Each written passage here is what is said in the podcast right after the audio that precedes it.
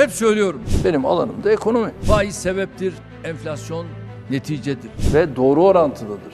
Enflasyon yok hıyarmış, yok salataymış filan falan bunlardan kaynaklanan bir şey değil. Faizi düşürdükçe enflasyon da düşer. Faizin sebep enflasyonun netice olduğu kanaatindeyim. Faize alerjim var. Enflasyonu doğuran ana sebep faizdir. Faiz bunu öğreneceksiniz. Evet, faiz, faiz, faiz. Erdoğan'ın uzun süredir tek gündemi bu. Kendi bulduğu faiz düşerse enflasyon düşer teorisinden o kadar emin ki şartlar ne olursa olsun Merkez Bankası faizini düşürmeye çalışıyor, dünyanın şaşkın bakışları arasında görevden almalara imza atıyor, hatta konuyu İslam dinine bağlamaktan da çekinmiyor. Bu konuda Nas ortada. Nas ortada olduğuna göre e, sana bana ne oluyor? Sana bana ne oluyor? Biz değerler silsilemiz içerisinde olaya buradan niye bakmıyoruz? Doğruya doğru. Faiz İslam dinine göre yasak. Ancak azı da çoğu da. Yani Müslümanlıkta tek haneli faiz helaldir diye kaide yok. Erdoğan'ın hedefi sıfır faiz olmadığına göre amacı piyasaya ucuz para verebilmek, bunu yaparken de vatandaş bol bol kredi alsın diye piyasaya olabildiğince para pompalamak. Son dönemde sağladığımız finansmana erişim kolaylıkları ve uygun kredi imkanları sayesinde otomotiv ve konut satışlarında rekor düzeyde artışlar yaşandı. Ucuz krediyle ev, araba alması istenen Türk halkı para bolluğuyla değil, hiç ummadığı bir gerçekle yüzleşti. Yüksek kur ve ekonomik belirsizlik, Erdoğan'ın faiz indirimi ısrarının ilk can yakıcı gerçeği oldu. Öyle ki değil ev almak, sade vatandaş evine ekmek götürmekte bile zorlanır hale geldi. İthal ürünlerse haftada bir zam görecek kıvama ulaştı. Kadın vardı, bir kadın geldi kasaba tavukçuya. Oğlum dedi, bu tavukların kanadını atma dedi. Ne yapacaksın teyze çöpe koydum dedi. Çocuğum ben onu kaynadım çocuklarıma çorba yapacağım dedi. Ben bunu gördüm. İki gecedir yatamıyorum ben. Bu vicdanım tutuluyor. Fakirleştikçe fakirleşen halka ne olacağını sona bırakalım. Önce biraz faizle mücadele kisveli cümlelerin nelere yol açtığına bir göz atalım. Tamam da bizim arkadaşlarımıza ne oluyor ki onlar faizi savunur hale geliyorlar? Faizle mücadele söylemini bayraklaştıran Erdoğan'ın planı kelimenin tam anlamıyla ters tepmiş görünüyor. Piyasayla inatlaşan ve suni krizlere imza atan saray yönetiminin bu tavrı öncelikle Türkiye'nin CDS denen risk primini tarihi zirvelere çıkardı. 500'ün üzerinde seyreden risk primi sebebiyle Türkiye yurt dışından borçlanırken gelişmiş Batı ülkelerine kıyasla 5 puan daha fazla faiz ödüyor. Bugün Türkiye'nin risk primi yüksekse bu sizin aldığınız yanlış kararlar nedeniyledir. Doğru politika uygularsanız Türkiye'nin risk primi düşer. Hiç olmayacak bir yerde e, faiz oranlarını 100 bas puan düşürürseniz, bunu gerekçelendiremezseniz üstelik Türkiye'nin risk primi artar ve bunun sorumlusu da iktidarla birlikte siz olursunuz.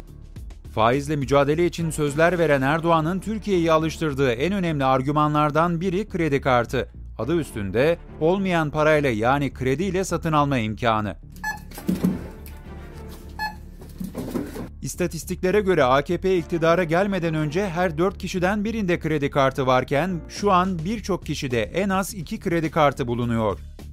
Milyonlarca kişinin borç sarmalına girdiği Türkiye'de Erdoğan dönemi bankaları kredi kartı dağıtsınlar diye cesaretlendiren, kredili borçlanmanın önünü yasal düzenlemelerle açan, PayPal gibi kişinin direkt banka hesabına bağlı uluslararası ödeme sistemlerini yasaklayan icraatlara sahne oldu.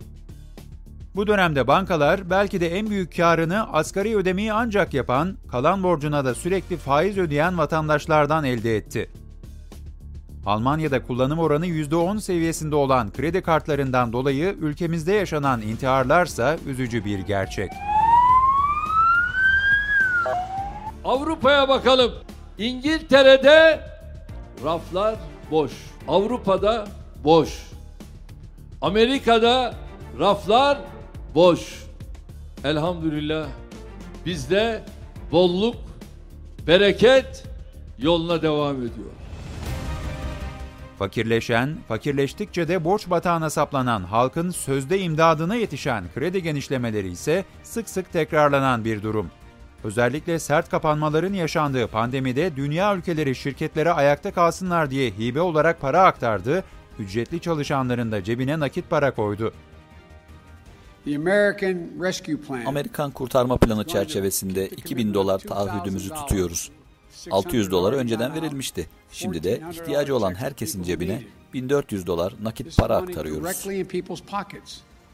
Ekonomik yardım paketi ailelere kişi başı 1400 dolar doğrudan nakit yardımı yapılmasını öngörüyor. Başta Avrupa ve ABD olmak üzere birçok ülke doğrudan nakit yardımı yaparken AKP hükümeti bunu kendine fırsata çevirdi. İşini ve sağlığını kaybetme tehlikesi yaşayan vatandaşlara nakit yardım yapmak yerine düşük faizli krediyle müteahhitlerden sıfır ev almaları için yeni kredi musluklarını hemen açıverdi. Faiz düşmanı Erdoğan hükümetinden İslam'ın naslarına pek de uygun olmayan bir hamle olsa gerek. Konut kredi faizlerinde şunu söyleyebiliriz. Tarihi düşük seviye ama birinci el konutlar için yani e, yeni yapılmış konutlar için. Gelelim hazine garantili köprülere, havaalanlarına, tünellere. Mega projelerle yandaş beşli çeteye milyarlar aktaran hükümet ödemeleri dolar ya da euroya endeksli yapıyor. Ancak bu oranlar da sabit değil. Dolar bazlı garanti ödemeler ABD enflasyonu, euro bazlı ödemeler de eurozon enflasyonu oranında her sene artıyor. Enflasyon faiz denkleminin dünyaca ünlü teorisyeni buna ne der bilinmez ama mega projelerde müteahhitler dolarların yasal faizlerini de devletten çatır çatır alıyorlar. Ya faiz lobisine çalışıyorsunuz ya başka bir şey yok. Şimdi gelelim Erdoğan'ın faizle mücadelesinin vatandaşa bakan yönüne. Cebindeki 3 kuruşu Erdoğan'ın sürekli piyasalara müdahalesiyle kuşa dönen halk için yeni bir dönem başlamış görünüyor. Zira birilerinin aklına yeni bir model denemek gelmiş belli ki. Yakın kurmaylarına Çin'i örnek veren Erdoğan, Çin tipi kalkınmayı överken biz de onlar gibi büyüyeceğiz dediği gazetelere yansıdı. Çin modeliyle vatandaşa 6 ay cefa, sonra da sefa vaat eden Erdoğan'ın modeli belki bir yakın müttefikini memnun etmiş olabilir. Ancak uzmanlara göre tehlikeli bir yola girildi. Çin tipi büyüme. Aklındaki büyüme modeli buymuş. Biz bunu tahmin ettik, öngörüyorduk ama böyle rahat rahat telaffuz edeceklerine hiç ihtimal vermiyorduk ha. Örnek aldığımız modele bak.